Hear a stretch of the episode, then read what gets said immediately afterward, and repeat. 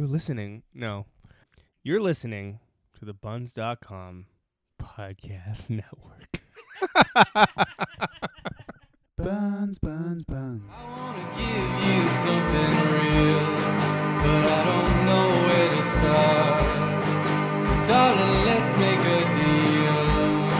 I wanna give you my heart. I would trade anything for love. Hey guys, welcome to ISO the Buns podcast. First, my apologies for being so tardy with new episodes. I had a whole bits episode planned, but it had to get scrapped at the last minute, and I've been scrambling ever since. I promise you that I will get better at this, but uh, for now, just bear with me and remember that I love you guys.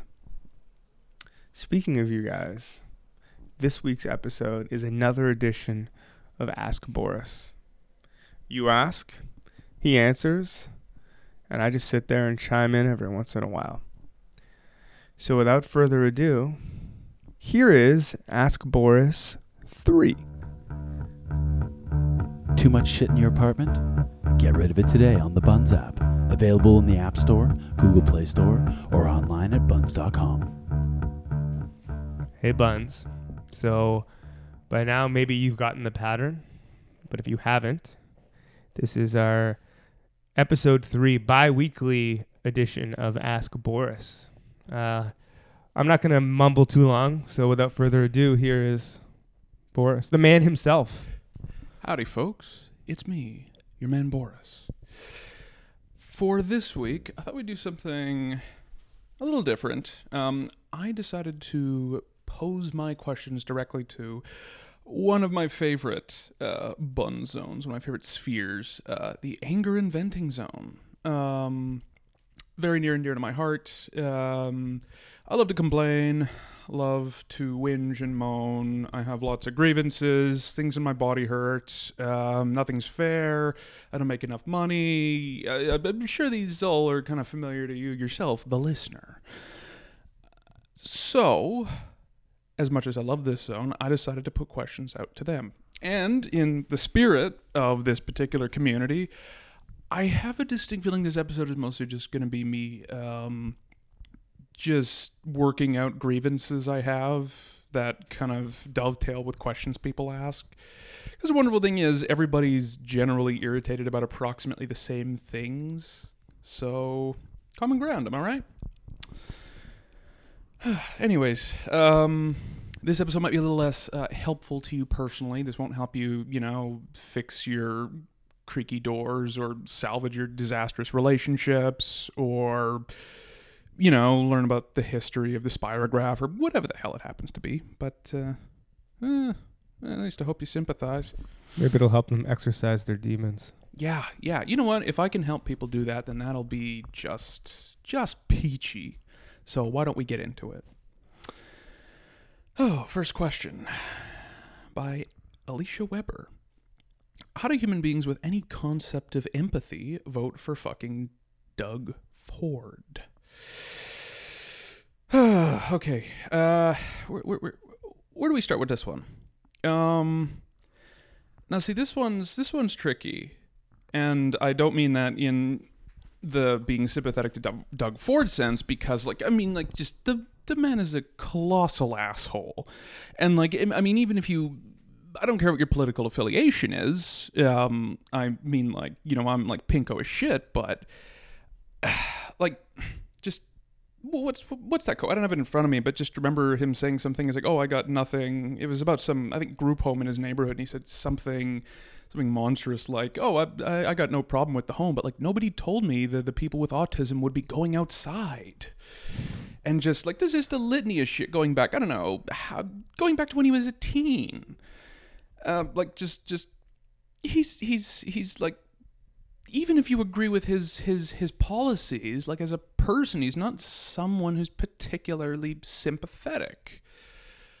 But the thing is that doesn't matter if you're framing yourself as a populist.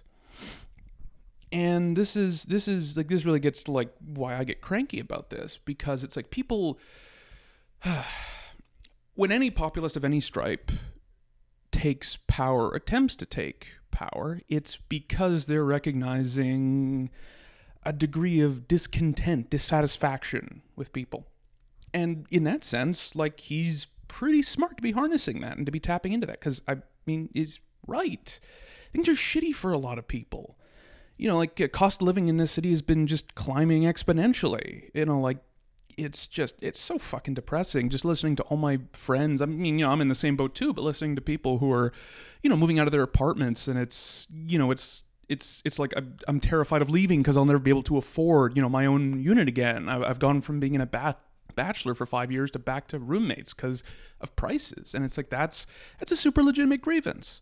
And even if we're not talking about renting just other costs of living have not kept up with pay and other, you know, expenses have also been climbing accordingly. People are getting stretched thinner and thinner in this city. That's legitimate. People hate that. People aren't happy about that. And they're looking for people who speak to them about that. And it's such a fucking shame that it has to come in the form of Doug Ford. And like I get why people go in for his shit. Because he's he's he's he's relatable if you are a certain type of just working day stiff. I mean, I don't think even most of those people are relating to, you know, like the just like gross, gross, inappropriate shit that he says and believes. But it's one of those things that they're willing to gloss over because they think he will, in a meaningful way, improve things for them.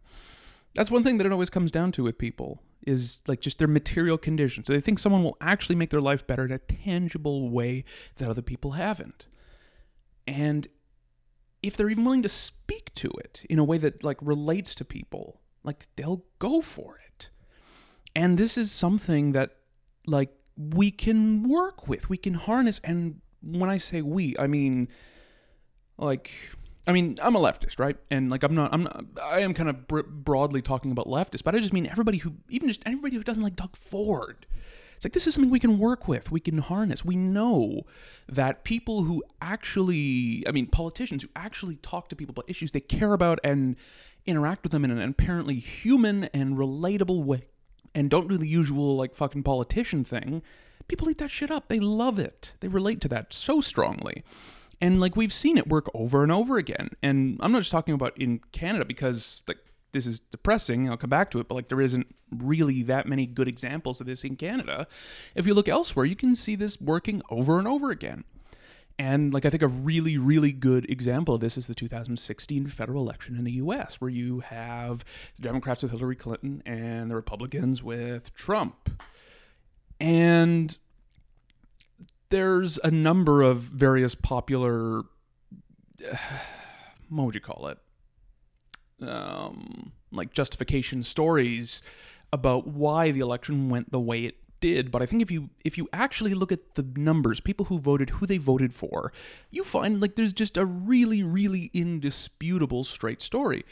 And it's that trump didn't win the republicans didn't win the democrats lost. And they lost because of how they campaigned. Like the turnout for Trump was shitty. I mean, the turnout in general was off, was just not good. But like less people showed up to vote for Trump than who show, than showed up to vote for fucking Mitt Romney in the last in the last big showdown federal election in the U.S. Like there Well, was Let me ask you a question about about some of this. Do you think that, uh, in a way, these candidates for, you know, certain type of downtrodden or just angry at the world people, this is their anger and venting zone, right? Voting for the, voting for this guy because, I mean, it's not so much about or or these guys because you know we you make a parallel to Trump. It's not so much about what they say, but the fact that they're saying it with no regard for how people feel, and sometimes someone who's really angry wants to do that, but society says no, you got to Yeah. hold back, and he doesn't. You know, in the same way that people in an anger venting zone, in a sort of joking manner, are just like, "This is what I think of the world." You know, do you think that maybe this is a release for some of these people? Oh yeah, oh yeah, absolutely. Like I mean that's yeah, that's kind of a jokey comparison, but it's one of those things like people people fucking hate politicians. They loathe politicians. And I don't mean people who hold office. I mean politicians, like career politicians, people who play the game well and do so visibly, and everybody knows it. Nobody, fu- people can't fucking stand people like that. And if you get people who appear as outsiders, who are actually talking to them like you talk to human beings day to day, that is a breath of fresh air. And a lot of people are willing to put aside party lines to a certain degree. And you know, like adherence to a particular party if they find someone who's willing to relate to them on that level. Yeah, and Doug Ford's been really good at that. Like, I mean, he's, you know, like uh, he was talking about what was it, like uh, privatizing um, weed sales in Canada. And it's like that's that's smart as hell. Like how that that is literally the only way I can conceive of of a reactionary shitheel like him successfully appealing to millennials and young people Right. no other avenue. There's no other avenue he could possibly pursue to try to get that vote, and he he more or less just jumped on it right away. That's really really smart. Like, pe- yeah, pe- people aren't happy with the Ontario monopoly thing, and I don't think it's necessarily because it's sales in the style of the LCBO. I think a lot of it happened. A a lot of it is because of the way that's happened. Um, like ultimately, I don't think most people really give a tremendous shit about if you know they can about where they have to buy their weed. Um, I know a lot of people are like, you know, like, well, I'd rather be able to buy beer at the corner store, whatever. But like, you know, they're not campaigning for that. Most people are just happy to be able to buy it at a place where you know they know the hours and people are nice and friendly and they get a consistent, safe product. That's about it Right. but Doug Ford has managed to tap into a kind of yeah, like a kind of populist discontent with the way that like the liberals have just so so transparently used this opportunity as a way to reward their political donors and their backers in the last campaign. Like just watching all the old financiers and especially liberal party me- you know senior members be put in positions of authority when it comes to the new uh, legalized uh, cannabis regime is like just everybody looks at it and they're like, like that like that just looks shady as fuck. That's not something that anybody is really happy with or is glad with. Even people who support, you know, selling like explicitly as opposed to selling privately wherever, who support this like LCBO style model, like no one, no one is looking at this being used as a platform for political, for you know, like political reward rewards as a good thing. It's something that you grin and bear if that's the position you hold. And you do not win elections based on that. You just don't. You can't. Like you, like, and and again, like coming back to the election thing, like this, this was like the big downfall of the American election, was that Trump gave people something. It didn't really matter if it was like disingenuous or shallow. He gave them something. Like that that fucking catchphrase. Like it's it's it's so obnoxious, but it's genius in its own way. Make America great again. It's one of those things where just in that one little catchphrase, he acknowledges shit's fucked up. Shit's bad for you. Like you personally, stuff is not good. And I want to improve it. And like that is just that is so core to inspiring people to just show up and vote for you. Like what what did the what did the Democrats respond to that with? America is already great. That has that has never inspired a single fucking person in the history of recorded history. No one shows up to you know be like, oh, things are good, gonna keep them all right. The only people who are turning up for that are like the diehard, diehard Dem voters, not not not liberal voters or leftist voters, but Democrat voters. And amazingly, no one really turned out to vote for to vote for, for, for Clinton. Not in the numbers that they expected, not nearly enough. Everyone was projecting a landslide, and it went the opposite way. And of course, there's lots of other factors affecting this. Like they campaigned in absolutely the wrong places. They ignored voters that they actually could have won by just even showing that they pretended to give a shit, but instead they chased moderate Republicans from the suburbs who were never going to vote for a Democrat in the first place. But I digress. Um, I think there's a really clear comparison here. And I mean, when you look at Wynne's liberals, who, I mean, I don't like them. I don't like Wynne's liberals as, you know, like basically being shitty, miserable neocons with the socially progressive, you know, facade kind of hastily pasted over.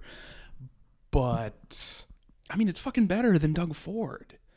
And what are they giving voters to, to, to work with? Like, kind of jack shit so far like the stuff they've done, you know, like uh, like the, the that the Wynne governments actually pushed through, like there are some like legitimately good things. I'm not, you know, like selling those short. Like, um, what is it, farm? Uh, like the the the what do you call it? The the Pharmacare Plus thing for people under 25, free meds. Fantastic. That's great. Like that's really good.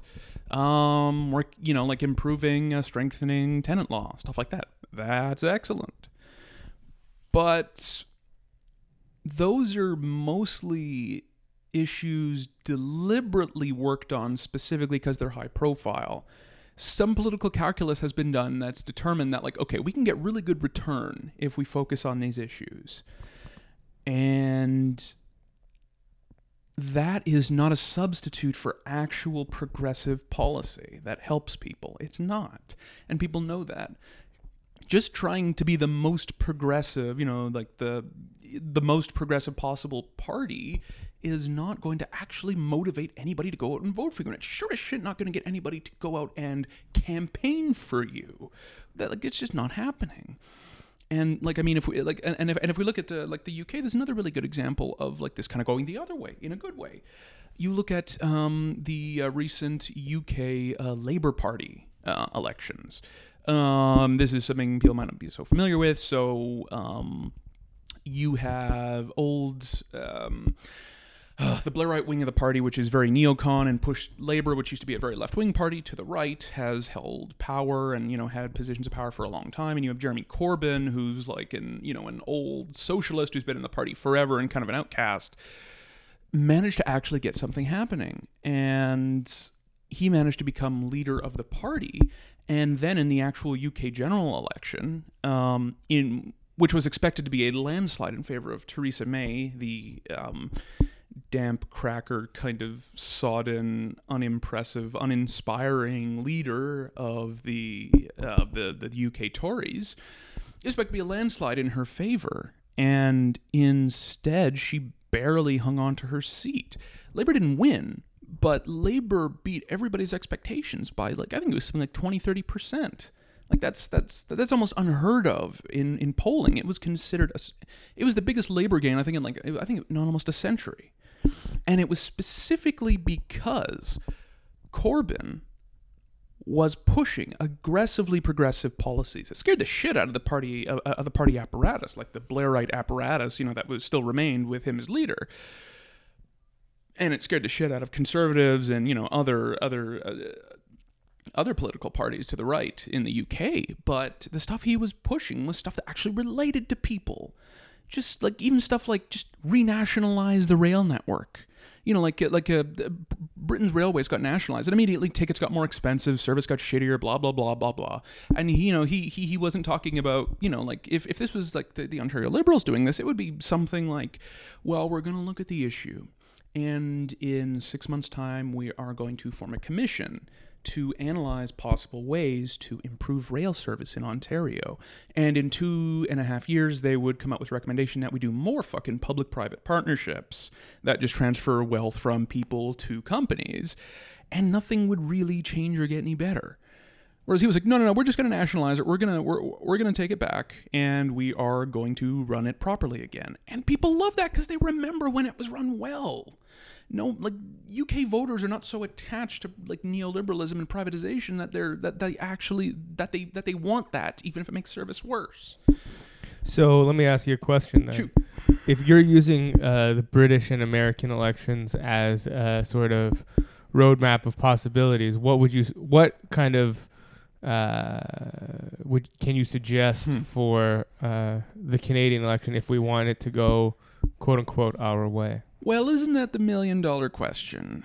Um, I don't know. It's an uphill battle. Um, I mean, you know, everybody looks to the NDP as the next biggest, you know, like viable party, but uh, I, uh, I mean, I think I said this maybe even in the last episode, but it's like I, I've just watching the way the NDP operates. It's one of those things where you have a really hard time seeing them as doing anything except trying to keep themselves in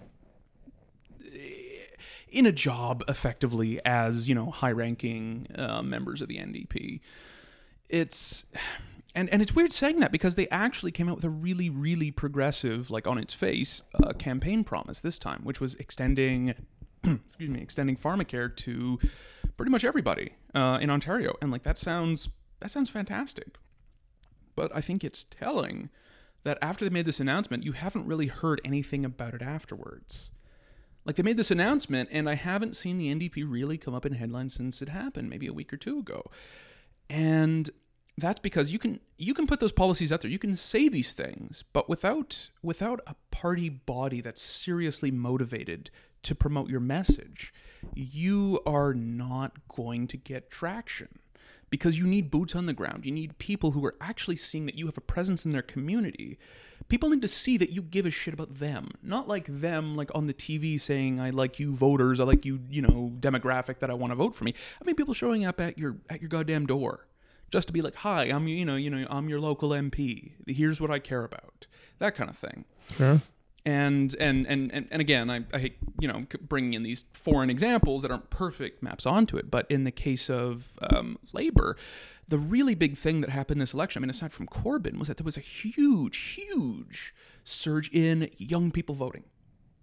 That is weird as shit and it's really hard apparently to make happen because young people don't vote. They don't fucking vote. Young people do statistically do not vote. They do not turn out in big numbers and votes are and like results are often determined by turnout not general turnout but specifically people who don't turn out turning out people who vote conservative these are like statistically you are looking at the elderly uh, rich people um, th- uh, those demographics, and they will always turn out to vote for a variety of reasons. A lot of them aren't super motivated, but like honestly, in the case of you know older folks, retirees and stuff, it's like well, like they're not working. It's not difficult for them to make it out to polling stations, Sure. and like you know, maybe compared to other people, they just statistically they turn out a lot. Well, and rich people want to stay rich. so- Yeah, yeah, exactly. Whereas, yeah, like broke people, it's like well, you you you, you got two fucking jobs. You know, you're you know you you you know you, you're like you know there are certain allowances in some jobs, you know, for you know being able to go out to vote. But it's like, well, funny thing, everybody's a goddamn contractor now. Mm-hmm. So poor people and you know just people lower income, just people in that position in general, minorities, they are just less for structural reasons, they're less well equipped to advocate for themselves. And they do not do so nearly as often as uh, people with more money and older people do. So Labor was able to get young people to come out, and a big part of it was because they had a youth, like a youth movement in labor that was started more or less external to like it had nothing to do with like the old Labor Party apparatus who hated it. It was something started by young people and pushed forward by you know like university students Mm-hmm. and yeah, people who were broke wanted to make their communities better, and they got actual momentum. They canvassed a lot. They went out. They knocked on doors. They met people, talked to people. Like they made it happen, and that's why it happened was because they were able to motivate that that younger, lower income voting group. That's so hard, apparently, for difficult parties to tap into. So you want to make it happen? You need to make that happen. You need to find someone who is, and like I, I fucking hate this phrase because it's it's so loaded, but like like like someone like a straight talker, not a politician, someone who is actually frank about things and direct about things and proposes solutions that people immediately recognize as being good for them and like not just not just talk, something substantive and real that they can grasp like I mean, you know, we're talking about, you know, like, you know, the housing crisis. What did Labor in the UK just propose? They're going to appropriate houses. They're going to take all, you know, like the vacant rich, you know, like like rich person houses, you know, around um oh, this is embarrassing. I'm blanking on the name of the uh, the, the the the tower block that burned down with like god dozens of, you know, fatalities all mostly, you know, like poor people and recent immigrants and stuff. Um yeah, like his response to like uh, like housing crunches and like kind of like backstopped by that was there are all these vacant houses everywhere. So we're going to buy them from the owners, or if they're actually vacant and more or less abandoned, we'll appropriate them, and we are going to give homeless people houses. We're not going to, you know, push charity. We're not going to, you know, like workshop a solution. We know the solution. People don't have houses. You give them houses because the houses are there. We have all the pieces, we just need to put the puzzle together. And that's something that people immediately grasp and like understand as possible. It's a real solution that they can see works when you lay it out that way. And of course, you'll always have ideologues on the other side who will go like, "Well, no, that's that's you know like, oh, you, you can't do that. That's uh, you know property rights." And it's one of those things where it's like, okay, and your response can be mealy mouthed and but like, well, I respect property rights and you know all that. Capitalism's a good force for the world. Or you can respond and say, I value the rights of people to have a roof over their heads, quality of life, dignified circumstances, over your right to have eight investment properties. You say that and people respond.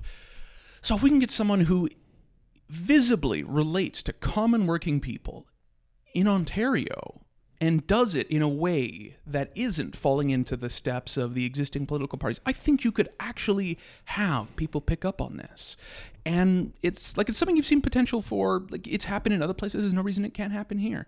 Canada and Ontario has Ontario in particular, just in general, kind of does have just yeah, like kind of a really, really thoroughly uninspiring political scene. But it doesn't have to be that way. It can be different. A better future is possible. I believe that with all my heart, or else I wouldn't be a pinko.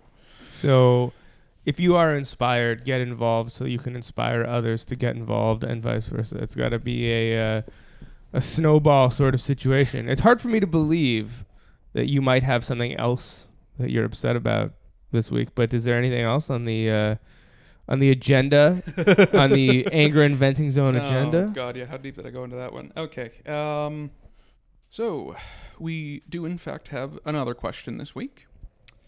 Laura Palin asks, "How could humans who are so rude to retail employees possibly also have the people skills to be themselves employable? Why? How? Who?" Oh, and uh, yeah, I, I I couldn't do this episode without like just a really deep and like depressing sigh before every single question. So you'll you'll you'll have to excuse me. But uh, this is another one where there's there's there's there's there's no easy answer, but there is a reason, and you're gonna be shocked and appalled to learn that I'm. This is one thing that I'm once again tying back into the way we structure our economy. Um, I mean, the principle of the customer is always right is something we've all heard, but I mean, for a lot of people, it becomes an ideology in itself, where instead of that just being a principle to make people happy, it becomes something that you feel is a law of society.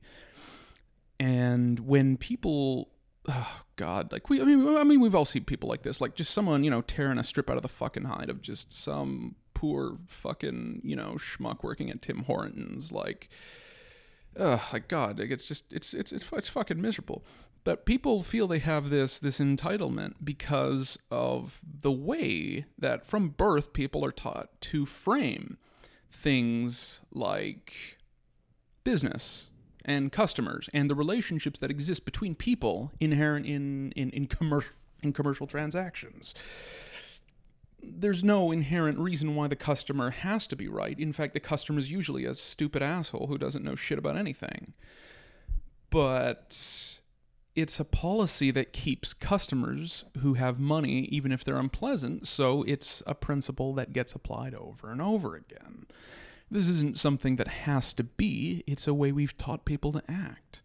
And when people are, you know, like fundamentally decent to service employees and, you know, retail workers, take your pick, it's because they've somehow managed to, I mean, somehow, most people manage it pretty decently, they've managed to, like, look around this. They've managed to navigate this way that people have been socialized to act and be like, no, you know what? I'm actually going to be decent to this person today because, like, they have feelings too.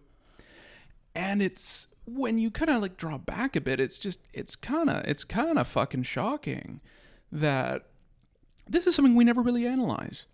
And I like when I call it ideology, the reason why, and like this is like one of the best descriptions I've ever heard of ideology specifically, is I'm kind of mangling the quote here. It's something that people do without realizing they're doing it. There's lots and lots of people things people do. They you know they agonize over it afterwards or their thing, but no, no. Ideology is the things that you, the beliefs you hold, and the actions you do day in day out that you never in a million years would think on your own to question or analyze. and yeah, it's surprisingly easy to just grow up and assume that, like, as the person on the other side of the register who has the money, you're entitled to whatever the shit, to whatever, whatever you happen to need. Because no, no, no, no, no, no, you're making the transaction. It's your money. You have leverage here, and it turns people into beasts. It makes people treat other people as levers in a transaction with that person's feelings, that person's dignity, uh, very much secondary to you getting, you know, extra whipped cream on your, you know, latte or whatever.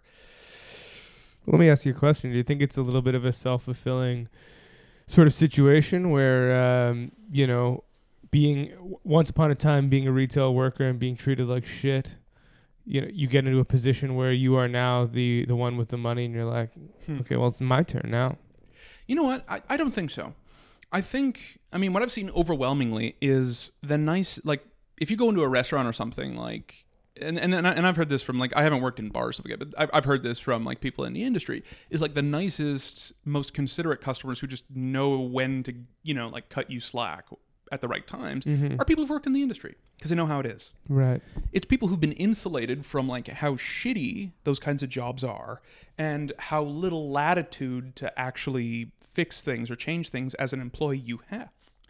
It's those people it's the kind of person who you know like looks at looks at jobs that are like socially socially frowned frowned upon's not the right word but you know that have low social cachet. And they think oh anybody could do this. You know this is so easy. You know uh, why do they you know why, why do they get paid that much for this? And it's like if it, if they have such a sweet ride why don't you fucking do it? Right. And you see you see that happen every and, and you see that happen every single time you get this dovetail of class and social standing and expectations regarding money. Not even in terms of like just transactions. Like if you look at um I mean, like like we hear this over and over from you know people who are like you know complaining about you know quote unquote welfare bums, you know people riding you know high on you know the public horse eating that government cheese, you know taking the easy life, mm-hmm. and it's like it's amazing how many millions of times you know these fucking gormless miserable old great uncles you know with like weird rashes and strange hobbies you don't want to think about go on the cbc fucking message boards and complain about you know all these leeches taking my tax dollars you know spending it on nonsense. And it's like how many millions of people have, have have complained about this? And how many of those people have ever actually been like i'm gonna quit my job. I'm gonna go on welfare. It's gonna be great and right like, we, we, we, weirdly enough that has never happened in the history of mankind not actually so it's one of those that is very much a position that's generally held by either people who've never been in those positions, never actually had to do those kinds of shitty jobs and be in that shitty position. So they they have no empathy because they've never bothered trying to empathize with something they've never done or been in. Or alternately, there are people who were just tremendous assholes from the beginning. And, you know, as soon as they can step into, you know, those asshole sized shoes, they do. And they start walking the walk you know, there's always going to be people who are fucking shitheels. You can't get away from that. But yeah, yeah, I think it's one of those things where it's like once you actually walk a mile in someone's shoes, you are like shockingly a lot more likely to just be like fundamentally decent to them as people. So, yeah, I, and and and I mean, yeah, it's it's it's half just like the way we the way we do commerce and transactions and half the way we weight professions and income so heavily in terms of social standing. You can treat someone who's broke like shit if you have money. That's just an assumed thing people work with and you see it happen over and over. It's just kind of it's just kind of uncouth, kind of tawdry to come out and actually say it. But you see it every day in a million different ways. so, people who are perfectly employable and otherwise seem like functioning people, why do they treat retail employees so shitty? In a couple words, it's because we live in hell world and everything's dysfunctional and broken, and uh, we have a very unhealthy social society that has strange priorities that grind people down to a meal. That's, You're I mean, so I mean, that- I mean- oddly positive today. yeah, I know, I know. I, I just try to put the best the best face on everything. um, but yeah. Um, Fair. I think that's a. I think that's an accurate answer. Unfortunately, I think that's an accurate answer. All right. What else we got on tap? uh, take a look. See. Hmm. Morgan Cope asks, "Why does my cat demand a belly rub right after she pees in the kitty litter?" Um, as a cat owner, former cat owner, um, I can speak to this one quite authoritatively, and it's because cats are just huge assholes. Cats are dicks. Cats are dicks. They don't care about anything but themselves. And I mean, there are. I've I had a cat who was a sweetheart and who's like actually, you know, like not in the cat pattern, but that was very unusual. Cats are. That's just how they work. They're very self-centered creatures. Um, they'll drop a huge deuce right in front of you and gross you out, and then they'll be like, "Where's the food?" Because their motivations are very simple and straightforward. Um, in that way, I like them. They're very understandable. Like you know where they're at because you just assume the most cynical possible reading of cat behavior, and the odds are pretty good that it'll be spot on. So they're like retail shoppers. yeah, yeah, yeah, yeah, yeah, more or less. Same kind of motivations. You know, they they are both extremely self-centered. They both work solely um, in their own self-interest. Um, they both take shits in piles of sand or dirt. Uh, they both groom themselves in the middle of the room with no sense of propriety or modesty. Yeah, yeah, it, they actually map on pretty well to each other. Um, but yeah, this one's fairly straightforward. Cats are just assholes. Their motives are fairly straightforward. I mean, the joy of cat ownership is very different from the joy of dog ownership. Um, I've also, you know, been in a household with a dog, and with dogs, it's like no, no, no, like like they, they give you that unconditional, bountiful love. They are really, you know, man's best friend isn't really, you know, like a like a like a. It's it's real. Like no, no, no. They're you, you anyway, are definitely their best friend. They love the shit out of you. Cats, they know where the meal ticket is. They like a good scritch. Cats like cuddling. They do. They do. I'm not saying, you know, they don't have that side of them too, but I mean, with cats, it's like they're mercenary. You know what a cat's about. You know, a cat wants to get fucking paid. And in that sense, I feel cats are a lot more sympathetic in terms of how we look at ourselves. Like, yeah, no, no, you know, we we like to cuddle, you know, we like scritches under the chin, all that, but end of the fucking day, we got to get paid. We got to, you know, we got to get our meal ticket. We need that shit, you know. So, where's the food? You know, where's the warm spot? You know, where, where's the sun on the rug? You know, it's they're very straightforward, very materially motivated, and in that sense, um, yeah. Why? So, so, so, so, so, in answer to your question, why does my cat demand a belly rub right after she peed in the kitty litter? It's because they're like us. They learned it from us. It's your fault. Not necessarily your fault. I think it's all I- of our um, faults. yeah. It's all of our faults. You, the general you. I don't let myself in with the rest of you. going you know like going going back like 5000 years the beginning of cat domestication as like the guardians of grain silos in ancient egypt or whatever the hell um we set up a mercenary relationship with them. We employed cats. We didn't make them parts of our families. We turned cats into capitalists. And they deal with us on that basis to this day. If we don't have food for them then they are going to go find another house. I've seen that happen too cats wander around from house to you know they're not really strays but they have like five different families and they just wander around and see where the good grub is at. And that's their favorite family. And it's like well shit you know what? I mean that's my deal too. I gotta get paid you know? Yeah. i mean i don't do what i you know like i don't i don't i don't do what i love like in the most pareto optimal sense. There's other stuff i might want to be doing but it's like you know what? I gotta pay rent gotta put food on the table so i am gonna go to the house with the best food. And that's gonna be my favorite family that's a depressing way to look at the world, but at least cats know what the struggle's like. And it is real. Is it ever? Good lord. I know that you guys have a lot of gripes, and if you Hmm. do, you can send them into askboris at buns.com. Yes, yes, please do. Um, yeah. But in the meantime, I think that's the end of uh, our anger inventing. But if any of you out there have anything to vent or are angry at all, Send emails in to askboris at buns.com. Yes, yes, I may be an extremely cranky person, but I promise you I love your questions. No matter what the nature, send them in, send them in, send them in. No question is unworthy of an earnest answer. I will consider everything and everything. Send them to askboris at buns.com. You can DM me on Facebook on, at my account, Boris Pavlovich, or you can just ask in a thread if I'm making one. They come up here and there, different zones. Check it out. All right, So, uh, thanks, guys. It's good talking to you. See you guys around.